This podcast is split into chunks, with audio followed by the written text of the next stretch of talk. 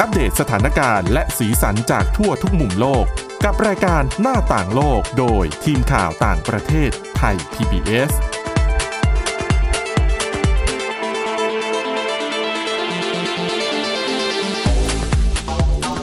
สวัสดีค่ะ คุณผู้ฟังคะต้อนรับเข้าสู่รายการหน้าต่างโลกค่ะ ก็เราจะพบกันเป็นประจำนะคะ ทุกวันจันทร์ถึงวันศุกร์ตั้งแต่เวลาเที่ยงจนถึงเที่ยงครึ่งนะคะ ครับ ก็สามารถรับฟังเราได้ทางเว็บไซต์นะคะ www.thaipbsradio.com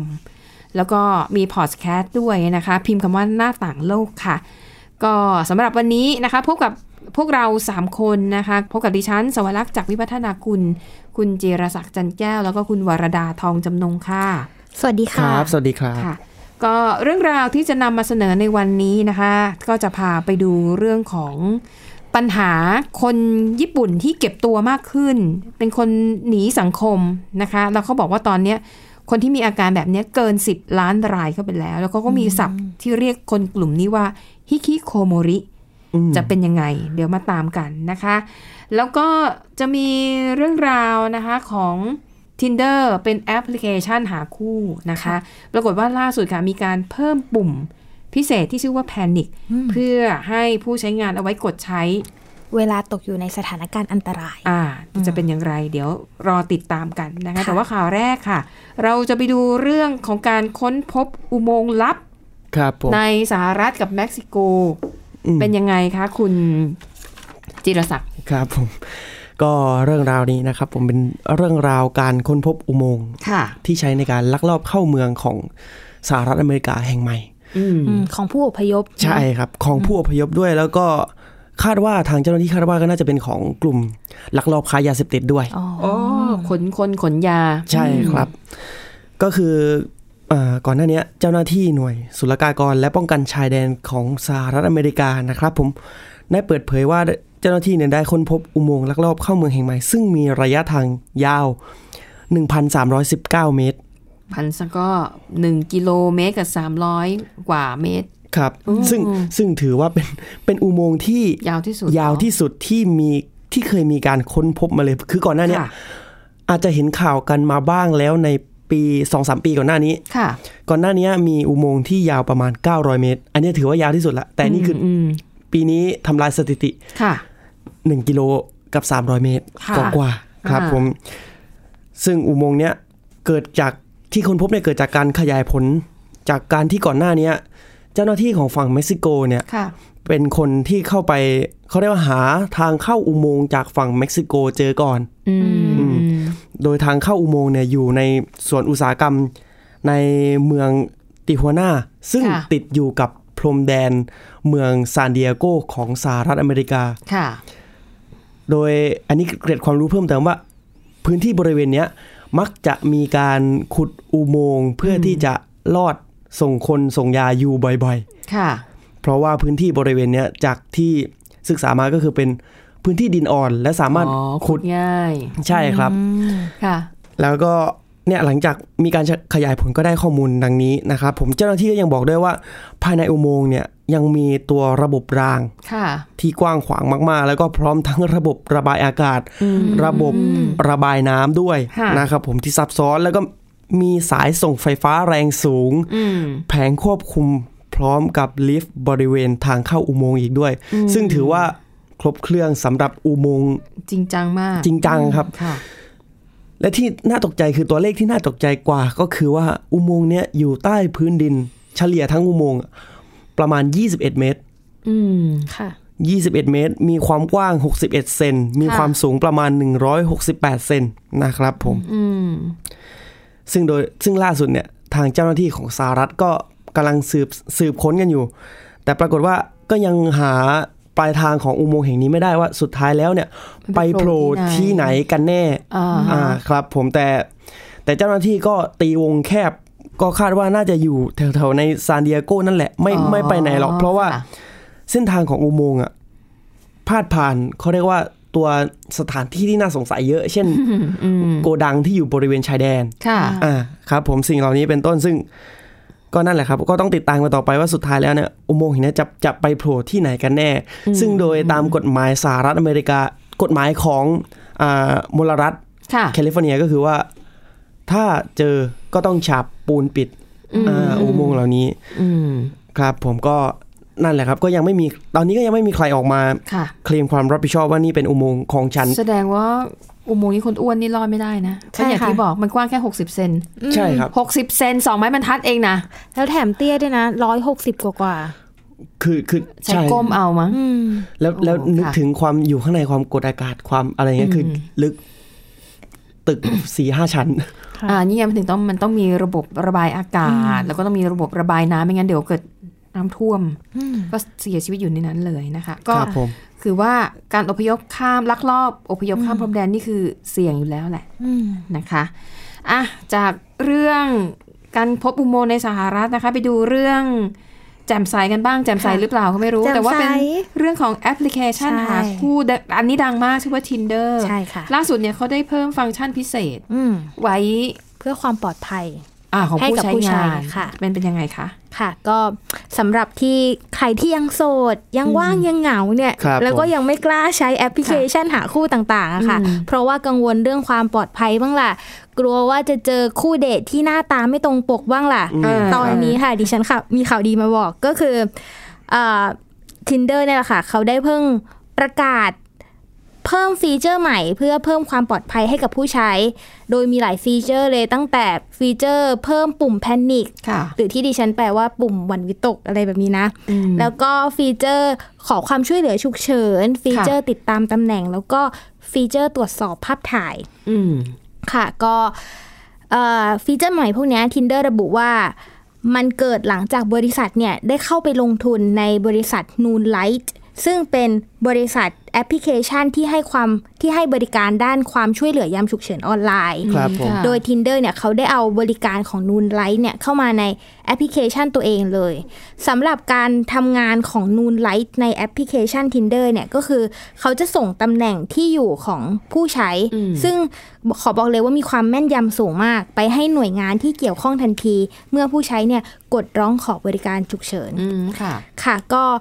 สำหรับผู้ที่ใช้ Tinder นะคะเอ่อใช้บริการนูนไลท์ใน Tinder เนี่ยก็คือก่อนก่อนที่จะใช้ได้เนี่ย อืม ต้องกรอกข้อมูลของตัวเองลงไปก่อนว่า ค่ะ ตัวเองเนี่ยจะไปนัดเจอกับใครที่ไหนอย่างไรเวลาอะไรในแอป มค่ะ แล้วก็สมมุติถ้าเกิดหัดเกิดเหตุการณ์ไม่คาดฝันขึ้นจริง เช่น คู่เดทของเราเนี่ยเริ่มดูผิดปกติ อืม หรือเรารู้สึกว่าเอ้ยฉันจะถูกคุกคาม ครับ หรือเรารู้สึกว่าเราต้องการความช่วยเหลือแล้ว คุณก็แค่กดปุ่มแพนิคใน ค่ะ แอปไป ก็เพียงแค่นี้ค่ะ เจ้าหน้าที่ก็จะเดินทางมาช่วยเหลือคุณได้อย่างรวดเร็วและแม่นยำไปต่อกันที่ฟีเจอร์ต่อไปค่ะ ก็สำหรับเอ่อคุณผู้ฟังบางคนที่เคยทดลองใช้แอปพลิเคชันนี้แล้ว แล้วก็อ่ะอาจจะเคยออกไปเดทกับคนในแอปพลิเคชัน ครับ อาจจะเคยเจอปัญหานี้ค่ะ ก็คือหน้าไม่ตรงปก ค่ะ ก็คือเฮ้ยในแอปเนี่ย อีกหน้าหนึ่งพอเจอเอ้ยอันนี้มันไม่ใช่นี่นาฉันไม่ได้คุยกับคนคนนี้ ค่ะ ค่ะก็ปัญหานี้กำลังจะหมดไปแล้วค่ะ เพราะว่า Tinder เนี่ยเขาได้เพิ่มฟีเจอร์ตรวจสอบภาพถ่ายขึ้นมา โดยเขาจะบังคับให้ผู้ใช้เนี่ยเซลฟี่หรือถ่ายรูปตัวเองเนี่ยหลาย ๆ ครั้งแบบเรียลไทม์เพื่อยืนยันว่า เฮ้ย แล้วเขาจะให้ AI หรือปัญญาประดิษฐ์เนี่ยวิเคราะห์ว่ารูปที่เราโพสต์กับ ค่ะ ตัวจริงเนี่ยใช่คนเดียวกันไหม อ่า ค่ะ โดยฟีเจอร์ทั้งหมดที่ดิฉันเล่ามาเนี่ยนะคะ Tinder เขาประกาศว่าจะเริ่มเปิดให้ใช้ในวันที่ 28 มกราคมที่ผ่านมา ครับ แต่ว่าใช้ที่สหรัฐอเมริกาก่อนเป็น อ๋อ ที่แรก ค่ ส่วนไทยแล้วก็ประเทศอื่นๆเนี่ย ทางบริษัทเขายังไม่ระบุว่าจะเริ่มใช้เมื่อไหร่ ค่ะ อืมค่ะ ก็เป็นเอ่อ เอ่อ มาตรการที่ดีแล้วก็จะได้เพิ่มความปลอดภัยให้กับผู้ใช้ ครับ เนาะ เอ่อ เพราะ ถือ ก่อน ว่า หน้าเนี้ยเขาก็แบบเหมือนโดนวิจารณ์มาอย่างเดียวว่ามุ่งแต่จะขายผลิตภัณฑ์ โดยไม่สนใจความปลอดภัย ครับ ของ ผม ผู้ใช้ที่จะไปเดทเลยอะไรแบบนี้ ครับผมก็ถือว่า ค่ะ เป็นการประยุกต์ใช้อ่าเขาเรียกว่าเทคโนโลยี ระบุตัวตนใบหน้าเหมือนกัน facial recognition ในการในการ อ๋อ ระบุว่า ใช่ค่ะ ว่าเราเป็นใครกันแน่ กับแอปเนี้ยเหรอคะ ใช่ครับ เพราะว่า อ๋อแสดงว่าเขาต้องเคยใช้แล้วถึง อ่า เพราะว่าเพราะว่าบอกบอกให้ชัวร์เพราะว่า ค่ะ นั่นแหละครับ มันจะเก็บข้อมูลไป อ๋อ ด้วยเหมือนกัน เออก็ดีนะ จริงๆ มันช่วยเรื่องของความปลอดภัยด้วยนะคะอ่ะอันนี้ก็น่าสนใจทั้งนั้นเลยนะคะ แต่ว่าเรื่องต่อไปก็น่าสนใจไม่แพ้กันนะคะ มันเป็นเรื่องปัญหาทางสังคม ค่ะ ซึ่งในญี่ปุ่นเนี่ยเขาก็กำลังมองว่าอันนี้คือเรื่องที่น่าวิตกนะคะ เอ่อมันมีคำศัพท์นะคะที่ใช้เรียกคนกลุ่มนี้ว่าฮิคิโคโมริ ครับผม หมายถึงคนเก็บตัว คนที่มีพฤติกรรมหนีสังคม แล้วเขาบอกว่าในญี่ปุ่นตอนนี้มีมากกว่า 10 ล้านคนแล้วนะคะ โดยเขามีสำรวจกันมาหลายปีแล้วนะ มันเป็นมันเป็นสิ่งที่มันเกิดขึ้นมานาน อย่างปี 2015 เนี่ยเขาพบว่าคนญี่ปุ่นที่อายุระหว่าง 15 ถึง 39 ปี เป็นคนแบบเก็บตัวแล้วก็หนีสังคมเนี่ยมากถึง 541,000 คน อืมครับ แต่ว่าปีที่ผ่านมาก็ไปสำรวจอีก พบว่าคนที่อายุ 40-64 64 ปี ก็เป็นอาการนี้มากถึง 631,000 คน ค่ะ รวมๆกับคนในยุคก่อนหน้านี้ก็เป็นมากกว่า 1 ล้านอะ อืม แล้วก็ดูช่วงอายุนี่คือ เป็นได้หมดนะ ตั้งแต่วัยรุ่นตั้งแต่อายุ 15 ปีจนถึง 64อะ ครับ ค่ะ นะคะ ก็อันนี้ก็บอกเป็นสถานการณ์ที่เขาเชื่อว่ามันจะ เพิ่มขึ้นอีกเรื่อยๆนะคะ ซึ่งก็มีเอ่อนักวิจัยนะคะ ที่ศึกษาปรากฏการณ์ฮิคิโมริ แล้วก็พยายามทำให้ผู้คนเนี่ย เข้ามาตระหนักถึงปัญหานี้นะคะ มีการพิมพ์เป็นหนังสือตั้งแต่ปี 1998ฮิคิโคโมริอาการเป็นยังไง อืม เผื่อคุณผู้ฟังท่านไหน อาจจะรู้สึกว่าตัวเองหรือว่าคนที่ตัวเองรู้จักมีอาการแบบนี้ อืม เดี๋ยวมารอฟังเบรกหน้านะคะ ตอนนี้พักกันแป๊บหนึ่งค่ะ หน้าต่างโลกโดยทีมข่าวต่างประเทศไทย PBS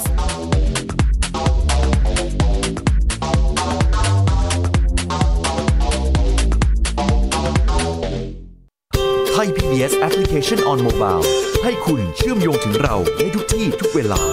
ได้สัมผัสติดตามเราทั้งข่าว รายการ รับชมรายการโทรทัศน์ และฟังรายการวิทยุที่คุณชื่นชอบ สดแบบออนไลน์สตรีมมิ่งชมรายการย้อนหลัง ข้อมูลกิจกรรมไทย PBS ร่วมเป็นนักข่าวพลเมือง รายงานข่าวกับเรา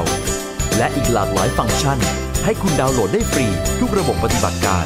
ติดตามข้อมูลเพิ่มเติมได้ที่ www.thaipbs.or.th/digitalmedia สบัดจินตนาการ สนุกกับเสียง เสริมสร้างความรู้ในรายการ เสียงสนุก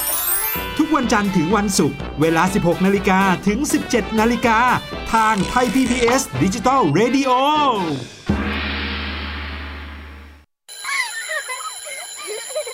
โรงเรียนเลิกแล้วกลับบ้านพร้อมกับรายการ Kids Hours โดยวัญญาชยโย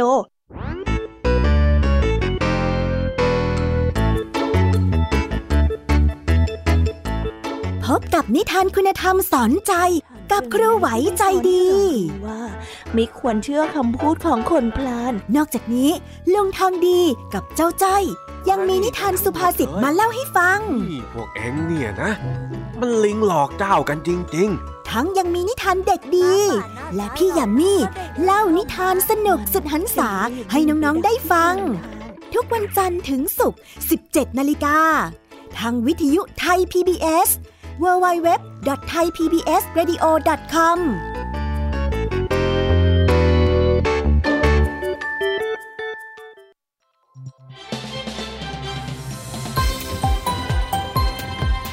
คุณกำลังรับฟัง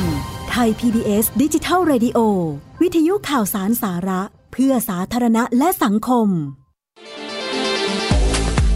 หน้าต่างโลกโดยทีมข่าวต่างประเทศไทย PBS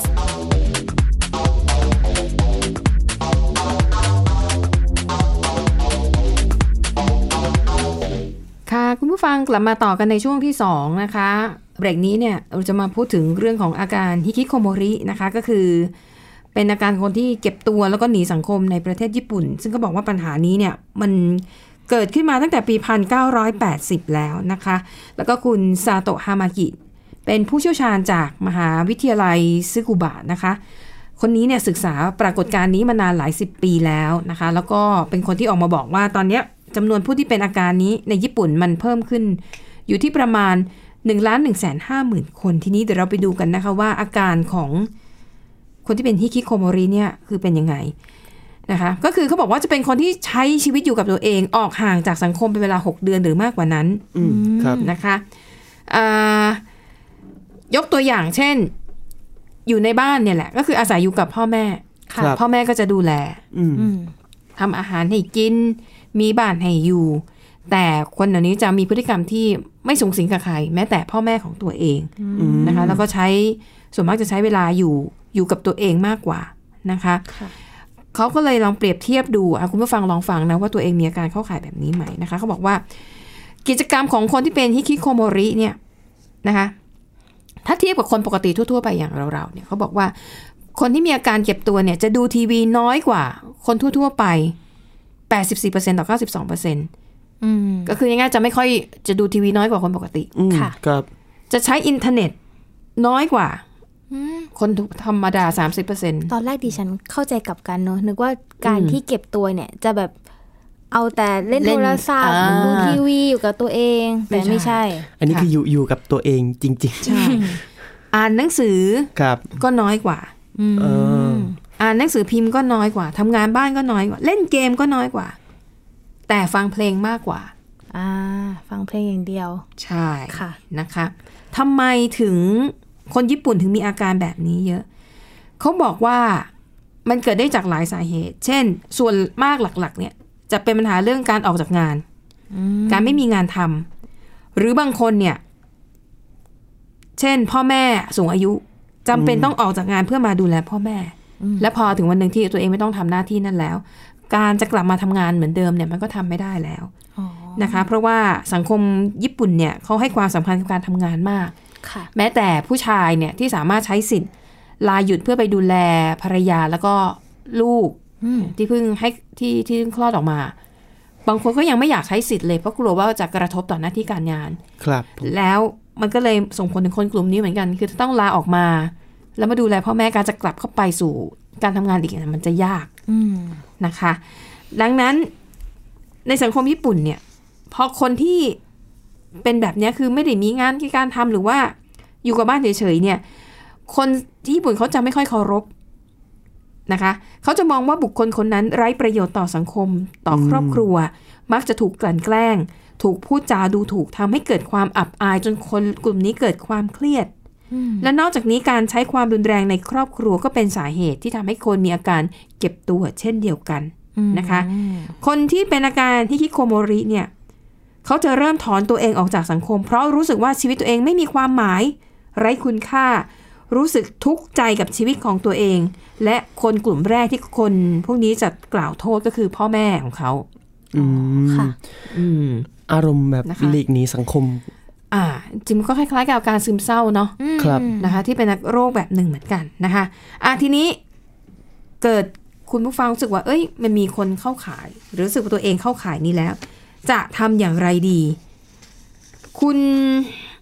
อ่าซาโตะนะคะ ซึ่งเป็นคนที่วิจัยเรื่องนี้มานานกว่า 10 ปีเขาแนะนำว่าให้ไปปรึกษาจิตแพทย์ ค่ะ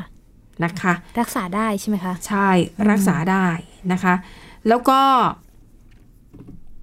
พ่อแม่เนี่ย หยุดให้หยุดให้คำพูดปลอบประโลมใจ อืม เพราะมีหลายครั้งที่คำพูดที่ใช้เนี่ย มันยิ่งทำให้ความรู้สึกแย่ เออ อืมอืมอืม เหมือนว่าไปไปกัดคือไปกัดเซาะความรู้สึกเขา ใช่ อีกอีก บาง ชั้น ที หนึ่ง ก็อย่างอย่างเช่นคำพูดสู้ อ่า ๆ ไม่เป็นไรหรอก เดี๋ยวมันก็ผ่านไป อ่า อืมอืม แต่ อ่า คนที่กำลังเผชิญภาวะทุกข์ทุกข์ยากโศกตรมเนี่ยไอ้คำว่าสู้ๆเนี่ย ฟังแล้วมันไม่ได้ดีนะ ซึ่งอันนั้น ค่ะ ดิฉันเคยเป็น อืม อ่า อืม ครับ คือกำลังทำงานแล้วแบบกดดันมากเครียดมาก แล้วมีคนบอกว่าสู้ อืม ๆคือความรู้สึกนั้นไม่ได้ดีขึ้นเลย ไม่ได้ ค่ะ รู้สึกว่าเชียร์อัพขึ้น ไม่ ไม่เลย เราต้องบอกคนนั้นว่าเลิกพูดคำนี้เถอะ อืม มันไม่มันไม่ได้ช่วยให้อะไรดีขึ้น ค่ะ คือให้ดีจริงๆไม่ต้องพูดอะไรเลยดีกว่า อืมอืม อันนี้ไม่หมายถึงกับทุก ๆ คนนะนะ ดังนั้น บางคนอาจจะหวังดี ครับ แต่เลือกใช้คำพูดที่มัน มันคือ ไม่ถูกเวลาไม่เหมาะ ใช่ คือโดยคำพูดมันดูกลางๆ แต่ว่าคนที่รับอะรู้สึก ใช่ ว่าแบบ เพราะคนที่ร้านมาจิตตกอยู่แล้วไง อ่าใช่ เออนะคะ ดังนั้นจิตแพทย์ก็เลยแนะนำว่า ก็ไม่ต้อง พ่อแม่ก็หยุดพูดปลอบประโลม ม แล้วก็ ค อา รับ ใช้ชีวิตประจำวันซัพพอร์ตอะไรเข้าไป แล้วก็ปล่อยให้หน้าที่ตรงนี้เนี่ย เป็นหน้าที่ของจิตแพทย์ ค่ะ แล้วถ้าจิตแพทย์แนะนำให้ทำอะไรก็ก็ทำตามนั้นนะคะ ซึ่งในช่วงแรกเนี่ยจิตแพทย์ก็จะดูแลก่อน จนถึงช่วงหนึ่งที่อาการดีขึ้น อืม นะคะ อาการดีขึ้นเนี่ยเขาเริ่มที่จะกลับเข้าสู่สังคมมากขึ้น เริ่มที่จะสร้างเอ่อสร้างมิตรภาพกับคนอื่นๆ เพิ่มมากขึ้นนะคะ ก็อาจจะใช้เวลาเป็นปีนะคะ กว่าที่สภาพจิตใจนั้นจะกลับมาดีขึ้นแล้วก็สามารถกลับเข้าสู่สังคมได้ อันนี้เนี่ย มันมันก็เป็นปัญหาอีกอย่างหนึ่งที่คนเราต้องทำความเข้าใจ อย่างเมื่อก่อนเนี่ยคนไม่เข้าใจว่าโรคซึมเศร้าคือโรค ค่ะ อืม ถูกไหม ครับ ค่ะ แต่ตอนเนี้ยวิทยาการทางการแพทย์มันก้าวหน้ามากขึ้น คนกล้าที่จะออกมาพูดถึงปัญหาตัวเองมากขึ้น มันก็เลยทำให้โรคอ่าอาการเนี้ยถูกวินิจฉัยแล้วก็ทำให้สังคมยอมรับมากขึ้น อืม และฮิคิเอ่อฮิคิโคโมริก็เช่นเดียวกัน คือก่อนหน้าเนี้ยคนญี่ปุ่นอาจจะมองว่าคนที่มีอาการเก็บตัว คือส่วนใหญ่จะเป็นคนหนุ่มสาว ค่ะ เขาจะมองว่าไอ้นี่ไงคนกลุ่มเนี้ยขี้เกียจ อืม มีปัญหาด้านบุคลิกภาพ เก็บตัวอยู่แต่ในห้องตัวเองตลอดเวลาแล้วก็ติดเกม แต่ในความเป็นจริงคือคนกลุ่มนี้ไม่อยากจะกลับเข้าสู่สังคม อืม หรือไม่รู้ว่าอยากจะกลับเข้าไปยังไงดี อืม บางคนไปโรงเรียนอาจจะโดนเพื่อนแกล้ง ค่ะ เพราะเด็กๆกับการบูลลี่กันกันแกล้งกันเนี่ย จริงๆมันก็เกิดมานานแล้วนะ อืมโดยเฉพาะในญี่ปุ่นก็มีผลการศึกษาเยอะ ใช่ แยะ ดังนั้นพอเด็กเจออะไรแบบนี้อาจจะไม่รู้จะทำยังไง ค่ะ แล้วพ่อแม่ก็อาจจะไม่เข้าใจ อืม ใช่ไหมคะ อืม นะคะอ่าแต่แน่นอนครอบครัวคือกลุ่มคนที่สำคัญที่สุดเป็นพื้นฐานแรกนะคะ ที่จะต้องช่วยเหลือ แต่ถามว่าช่วยเหลือยังไงก็คือหนึ่งนั่นแหละก็ต้องเข้าไปปรึกษาจิตแพทย์ อืม นะคะ เพราะถ้าพ่อแม่ไม่พาลูกไปรักษาเนี่ย คนกลุ่มนี้ในอนาคตพ่อแม่ไม่ได้อยู่ด้วยตลอดไป วันหนึ่งพ่อแม่ก็ต้องจากไป แล้วคนที่มีอาการที่คิโคโมริเนี่ยจะใช้ชีวิตอยู่อย่างไรในสังคม อืม นะคะ อย่างที่บอกเกริ่นไปตั้งแต่ตอนต้นว่าคนที่เป็นอาการนี้ไม่ได้มีแค่เยาวชนเท่านั้น ผู้สูงอายุก็มีนะคะ ในกรณีของผู้สูงอายุเนี่ยจะเป็นอาการนี้ก็อย่างเช่น กรณีที่มีปัญหาเรื่องการเงิน ค่ะ เช่นเอ่อเกษียณไปแล้วเงินที่เก็บไว้มันก็ใช้หมด อืม แล้วก็ไม่มีเงินใช้นะคะ แล้วก็อันนี้จะเป็นปรากฏการณ์หลักๆนะคะ ที่เกิดขึ้นกับผู้สูงอายุนะคะ ดังนั้นจิตแพทย์ก็เลยแนะนำว่าถ้าผู้ปกครองสังเกตว่าบุตรหลานตัวเอง หรือว่าเห็นว่าใครเป็นรูปแบบเนี้ย ควรจะแนะนำให้ไปปรึกษาจิตแพทย์ ไม่ต้องไปกลัวหรือว่าเขินอายนะคะ เพราะว่านี่ถือเป็นปรากฏการณ์ที่มันเกิดขึ้น น่าจะร่วมร่วมสามสิบปีแล้ว เกิดขึ้นแล้วแล้วก็เกิดขึ้น ถูกต้ มา อง นานแล้ว นะคะ ครับผม แล้วว่าคุณซาโต้ก็ยังแนะนำว่ารัฐบาลญี่ปุ่นน่ะควรจะมีมาตรการอย่างเป็นรูปธรรมที่จะแก้ปัญหาสถานการณ์นี้ด้วยนะคะ และนั่นก็คือเรื่องราวนะคะเป็นเทรนด์ปัญหาของคนที่เก็บตัวในสังคมในประเทศญี่ปุ่น แต่ว่าวันนี้เดี๋ยวเราปิดท้ายนะ ค่ะ คะไปดูเรื่องอาเกี่ยวกับชาวอเมริกันอันนี้แปลก อืม คือเดี๋ยวนี้คนเราจะอยู่หน้าจอโทรศัพท์ หน้าจอคอมพิวเตอร์แท็บเล็ต ค่ะ ครับ แต่ผลสำรวจปรากฏว่าชาวอเมริกันไปห้องสมุด ค่ะ มากกว่าไปดูหนัง ใช่ค่ะ ค่ะ ก็เป็นข้อมูลค่ะจากบริษัทแกลลับโพของสหรัฐอเมริกาค่ะ อืม เขาระบุว่าปีที่ผ่านมาเนี่ย หรือปี 2562 เนี่ย ค่ะ ชาวอเมริกันเนี่ยเข้าห้องสมุดมากเป็นอันดับหนึ่งก็คือมากกว่าไปดูภาพยนตร์ ไปดูคอนเสิร์ต ดูการแข่งกีฬาหรือเข้าพิพิธภัณฑ์กิจกรรมอื่นๆเนี่ยก็คือ ค่ะ ไปเข้าห้องสมุดมากที่สุดค่ะ โดยเขาระบุว่าเอ่อชาวอเมริกันผู้ใหญ่ค่ะ ไปห้องสมุดเฉลี่ย 10 ถึง 11 ครั้งต่อคนในปี 2562 ค่ะ ค่ะ ก็คือสูงกว่าไปดูหนังถึง 2 เท่า อืมครับ ค่ะ ขณะที่เอ่อผลสำรวจยังบอกอีกค่ะว่าไปดูคอนเสิร์ตละครเวทีสวนสาธารณะ หรือโบราณสถานเนี่ยประมาณ 4 ครั้งต่อปี อืม แล้วก็ไปเยี่ยมชมพิพิธภัณฑ์ แล้วก็คาสิโนประมาณ 2-3 ครั้ง ส่วนการไปทำกิจกรรมที่พบได้น้อยที่สุดเนี่ย ก็คือไปที่สวนสนุกแล้วก็สวนสัตว์ค่ะ ค่ะ อ่าแล้วก็แกลับโพลนะคะเขาย่างไปเปรียบเทียบกับผลการสำรวจก่อนหน้าเมื่อปี 2544 พบว่าเมื่อ 20 ปีผ่านไปเนี่ย คนเนี่ยกลับเดินกลับเดินทางไปดูภาพยนตร์ในโรงภาพยนตร์เนี่ยน้อยลงกว่าเดิมอีก อืม โดยเขาก็วิเคราะห์เพิ่มเติมค่ะ ก็ว่าน่าจะเป็นเพราะระบบดิจิตอลเนี่ยแหละที่ อ่า streaming เข้ามา ใช่ไหมอืม ภายในระยะ ค่ะ เวลาทศวรรษเนี้ยก็คือทำให้ผู้คนเนี่ยสามารถหาความบันเทิงได้ผ่านทั้งหน้าจอ ไม่ว่าจะเป็นอีบุ๊กหรือภาพยนตร์พอดแคสต์สตรีมมิ่งต่างๆ ครับ ค่ะ ส่วนแต่ที่สถาแต่ที่ห้องสมุดเนี่ยยังเป็นสถานที่ที่คนอเมริกันเข้าถูกเข้าบ่อยเนี่ยก็เป็นเพราะว่าเดาว่าอาจจะมีบริการหลายอย่าง เช่น เช่าภาพยนตร์เช่าหนังสือหรือ ค่ะ อาจจะ Wi-Fi ประอะไรประมาณนี้ค่ะ อ๋อใช่ใช่ใช่ หรือเป็นแหล่งที่พบปะกันในชุมชน อืม ค่ะ ครับ ค่ะ ก็เอ่อนอกเหนือจากนี้ค่ะ ชาวอเมริกันเขายังคิดว่า ห้องสมุดเนี่ยมีความสำคัญ แล้วก็ยังเพิ่มคุณค่าให้กับชุมชน เพราะว่าเป็นสถานที่ที่ปลอดภัย แล้วก็เป็นสถานที่ที่สร้างโอกาสทางการศึกษาให้กับคนทุกวัยด้วย อ่าค่ะ ค่ะ อันนั้นก็เป็นข้อมูลที่น่าสนใจนะคะเอาละค่ะ แล้วก็วันนี้หมดเวลาแล้วนะคะ ขอบคุณสำหรับการติดตามเราสามคนพร้อมด้วยทีมงานลาไปก่อน สวัสดีค่ะ สวัสดีครับ ติดตามรับฟังรายการย้อนหลังได้ที่เว็บไซต์และแอปพลิเคชันไทย PBS Radio ไทย PBS ดิจิทัล Radio วิทยุข่าวสารสาระ เพื่อสาธารณะและสังคม